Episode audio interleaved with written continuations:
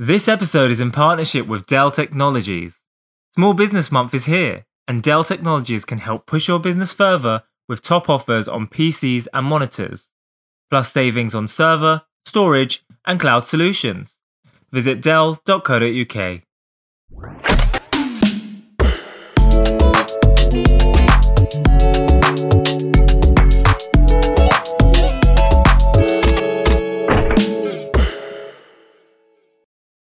Welcome to the latest First Voice monthly roundup podcast brought to you by First Voice magazine, the official flagship magazine of the Federation of Small Businesses and the go-to podcast for news, tips and important information for small businesses and the self-employed.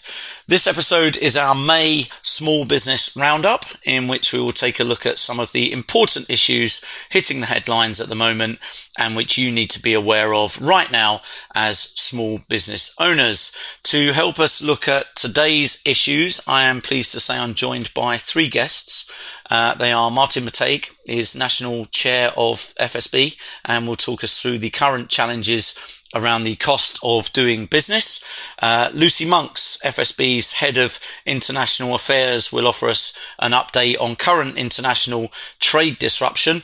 Uh, and then Dan Bellis, senior policy manager at FSB, is going to talk us through the commercial rents resolution process. So thank you to all of you for joining us. Um, Martin, I'll start with you, if I may. We've heard a lot uh, recently about the rising cost of living, but also the rising cost of doing business.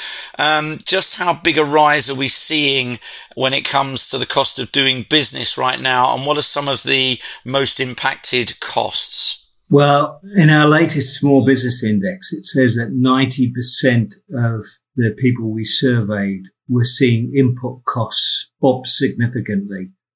And the major element of that um, is energy. Um, I mean, to think of some of the worst examples, we, we had a Scarborough hotel where the costs of her energy had quadrupled overnight. And I mean, it is a problem that, you know, when it comes to uh, ordinary consumers, they have the cap. But when it comes to um, small businesses, they have no cap and no ability to buy forward. So they're stuck with these very high prices. Yeah, brilliant. And look, some some organisations, some businesses in some sectors, I guess, are able to push costs onto the the end user, but many are not. What are the consequences for for businesses and consumers of this rising cost of doing business? Well, it's significant because it's squeezing um, profitability. That means that businesses can't invest in their people, they can't invest in training if they need to pivot to new products and services, they don't have the resources to do that. At the last check by ONS, we were seeing that 46% of businesses across the UK had less than three months cash left. So this is a serious issue for all small businesses. Yeah, and what is it that FSB is looking to the government to do about it? Well, there's a lot of things they can do immediately. They, they could help with some of the COVID hangover that you've got with sick pay currently running at about £3,000 a company. Uh, and, and that could be, uh, significantly offset by them reinstating the sick pay rebate. There's also a lot they could do about late payment. Late payment is the most uh, serious problem for all small businesses in the UK they could start by making sure that anybody that they trade with as a government um, is is prevented from trading unless they sign up for the prompt payment code. Um, they could nominate an accountable person in every company to make sure that person's responsible for paying people on time. And they could also give the Small Business Commissioner a lot more power to investigate some of the worst offenders. Yeah, that's great. And, and and just finally on this topic, Martin, you know, what can small businesses themselves do? Can you know, can they seek advice and guidance? And are there steps they can take to try and manage the impact? I mean, there are s- serious implications here that many people can't avoid. But what I would suggest is before this gets too serious, talk to your bank because in many cases they recognize that they'd rather you come to them early than come to them when the crisis is too difficult to manage. Yeah, so get ahead of the curve. Thanks, Martin. That's that, that's really interesting on a on a very pressing topic as as well. Lucy, um, I'm going to come across to you next, if you don't mind. Um, I think you're going to speak to us a little bit about international trade disruption. Um, what exactly do we mean by that term, and what disruptions are we seeing at present? Yeah, so when we're talking about disruption to international trade, we can be talking about everything from political or economic or physical blocks uh, taking place. So a good example of this was Ever Given getting stuck in the Suez Canal last year. I don't think anyone can forget that image in particular. Or it could be um, the availability of goods or services needed to create uh, a product as part of a supply chain. So if you were in the market to buy a brand new car in the last year, you might have found yourself on uh, the bottom of a very long waiting list because there was a global uh, there is a global shortage in microchips, which has uh, significantly uh, impacted manufacturing. But obviously, top of many people's minds at the moment have been disruptions that have occurred because of the um, Russian invasion on Ukraine um, and close at home, the need to adapt to new post Brexit requirements um, to export goods. So, on Ukraine, it's a pretty uh, substantial exporter of uh, many core materials uh, to many countries across the world. And, and for very clear reasons, the invasion has caused significant damage to Ukraine's ability to produce and export anything right now. Um, the UK imported about a billion pounds worth of goods and services from Ukraine last year, and mostly in good goods like materials to manufacture, such as steel and iron, and from uh, food and animal products. I think most critically, uh, you might see this in the restaurant or food trade. So about 11% of UK's vegetables and fats came from Ukraine last year. Um, so either you are experiencing or have heard about the disruption this is having on the food industry. And of course, in Brexit, there's a raft of new rules in place that um, businesses have got to get used to, um, which is affecting access to consumers and customers in Europe and uh, raised costs uh, for businesses as well. Yeah, you touched on some specific um, disruptions there, and some some some individual impacts on on businesses. But but you know, what what what is the potential impact on small businesses in the UK? Just how big an issue could this be as it rumbles on? Yeah, um, I mean, you spoke earlier with Martin about some of the, the stresses that are facing uh, UK economy and small businesses in general, and some of that is being driven by what's happening internationally. So there's a huge amount of small business owners that will have uh, seen uh, an increase in costs, and 60% of those citing fuel costs as a particular example. Not all of this is to do with what's happening with Russia and Ukraine at the moment, but some of it quite substantially is. Um, so even if your business isn't a huge consumer of energy directly, you might find that prices are increasing um, in other places in your supply chain. And uh, a lot of people are puzzling on whether to uh, pass these increased costs into customers or if they're going to um, take them up themselves. And on the EU side, some um, small businesses have pulled out of exporting. So the last um, small business survey showed that one in eight owners of businesses have said that they are going to they have temporarily or permanently stopped exporting to the EU, and a further 9% are considering it. Um, and for some businesses, all of this as a whole will be a lot to reckon with.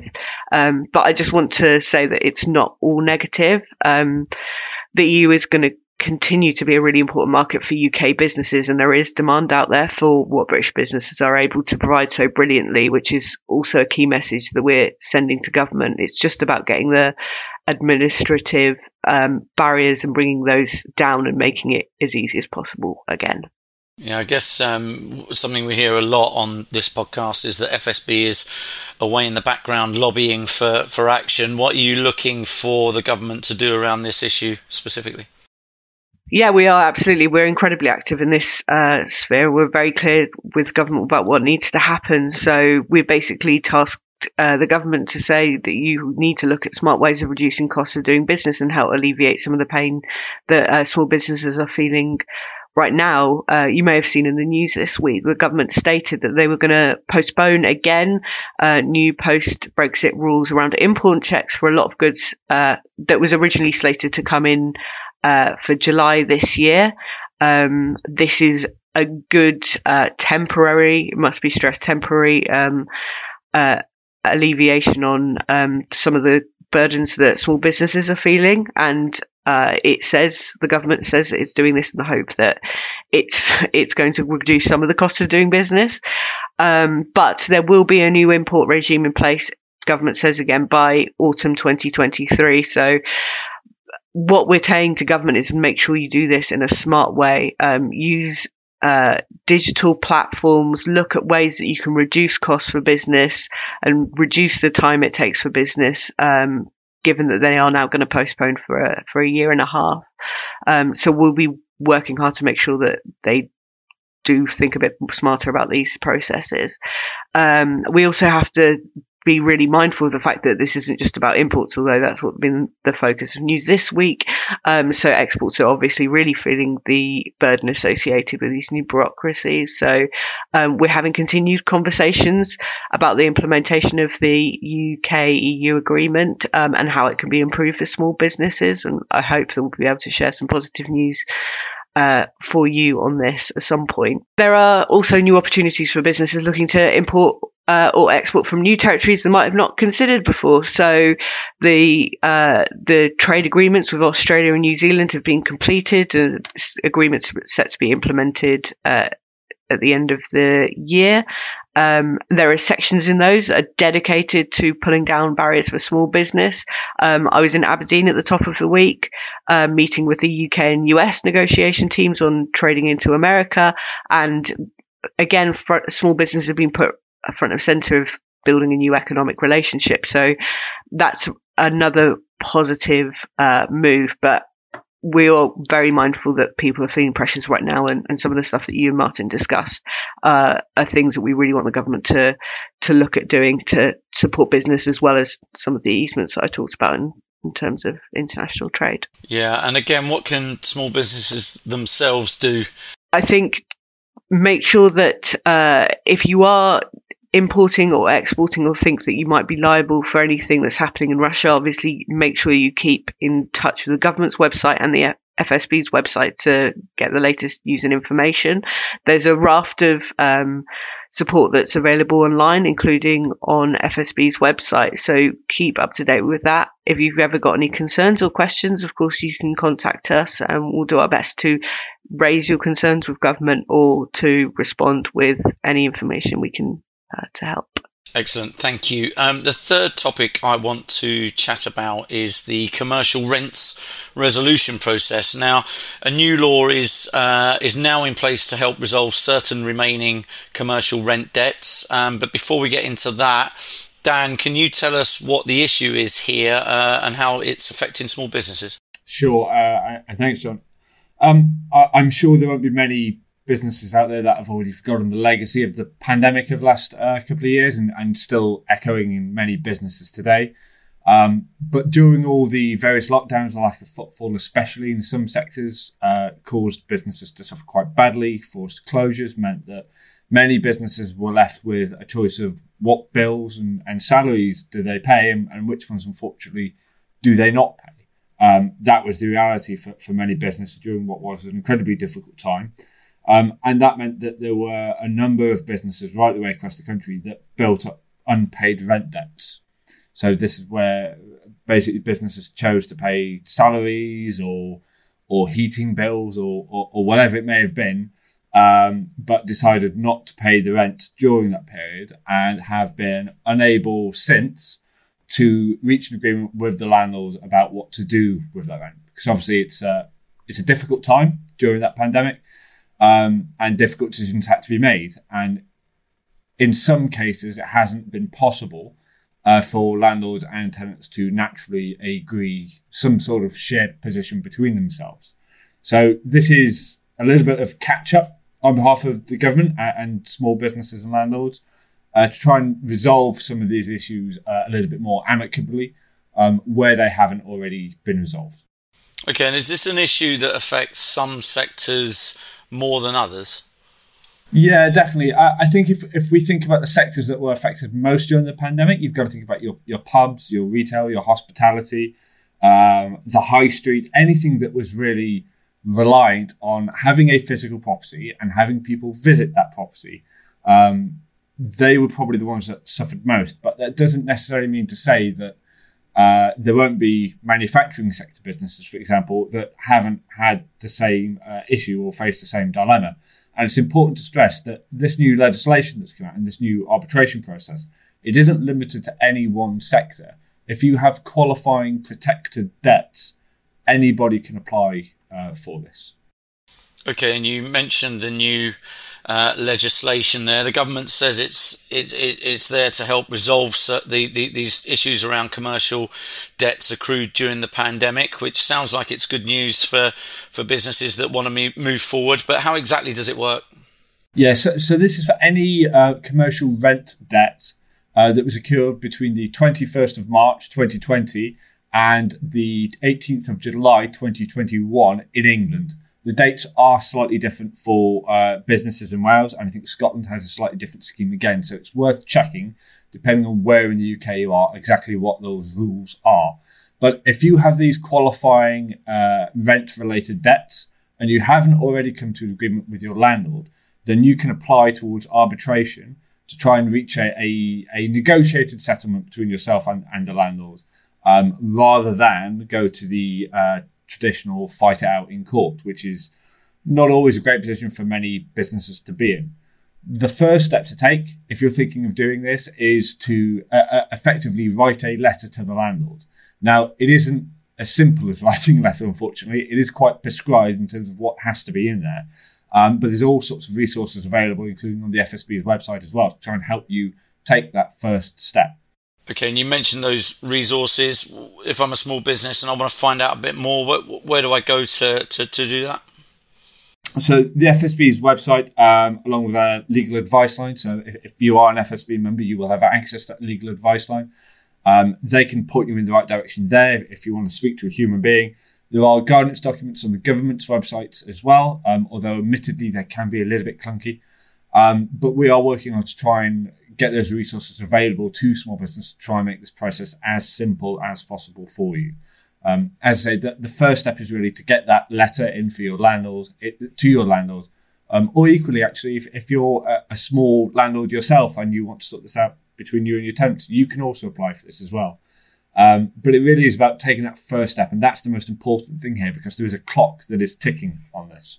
So you have to have completed that first step um, either 14 or 28 days before the 23rd of September this year. Um, that's because in order to apply for the arbitration process, you have to give a certain amount of notice for that first letter. So do not leave this to the last minute. It is worth checking on those websites, checking those documents, and, and making sure that if you have these rent uh, these protected rent debts, then make sure you start the process sooner rather than later. Okay, indeed, the clock is ticking. Martin, Lucy, Dan, thank you so much for taking us through these key small business announcements and issues in the headlines uh, right now as part of our monthly small business roundup podcast series. That was really helpful.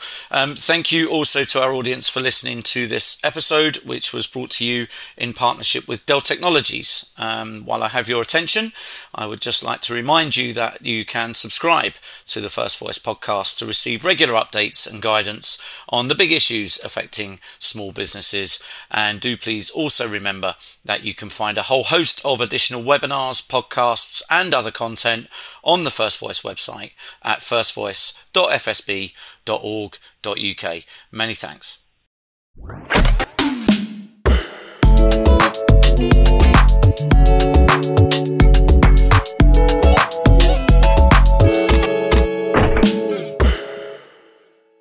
This episode is in partnership with Dell Technologies. Small Business Month is here, and Dell Technologies can help push your business further with top offers on PCs and monitors, plus savings on server, storage, and cloud solutions. Visit Dell.co.uk.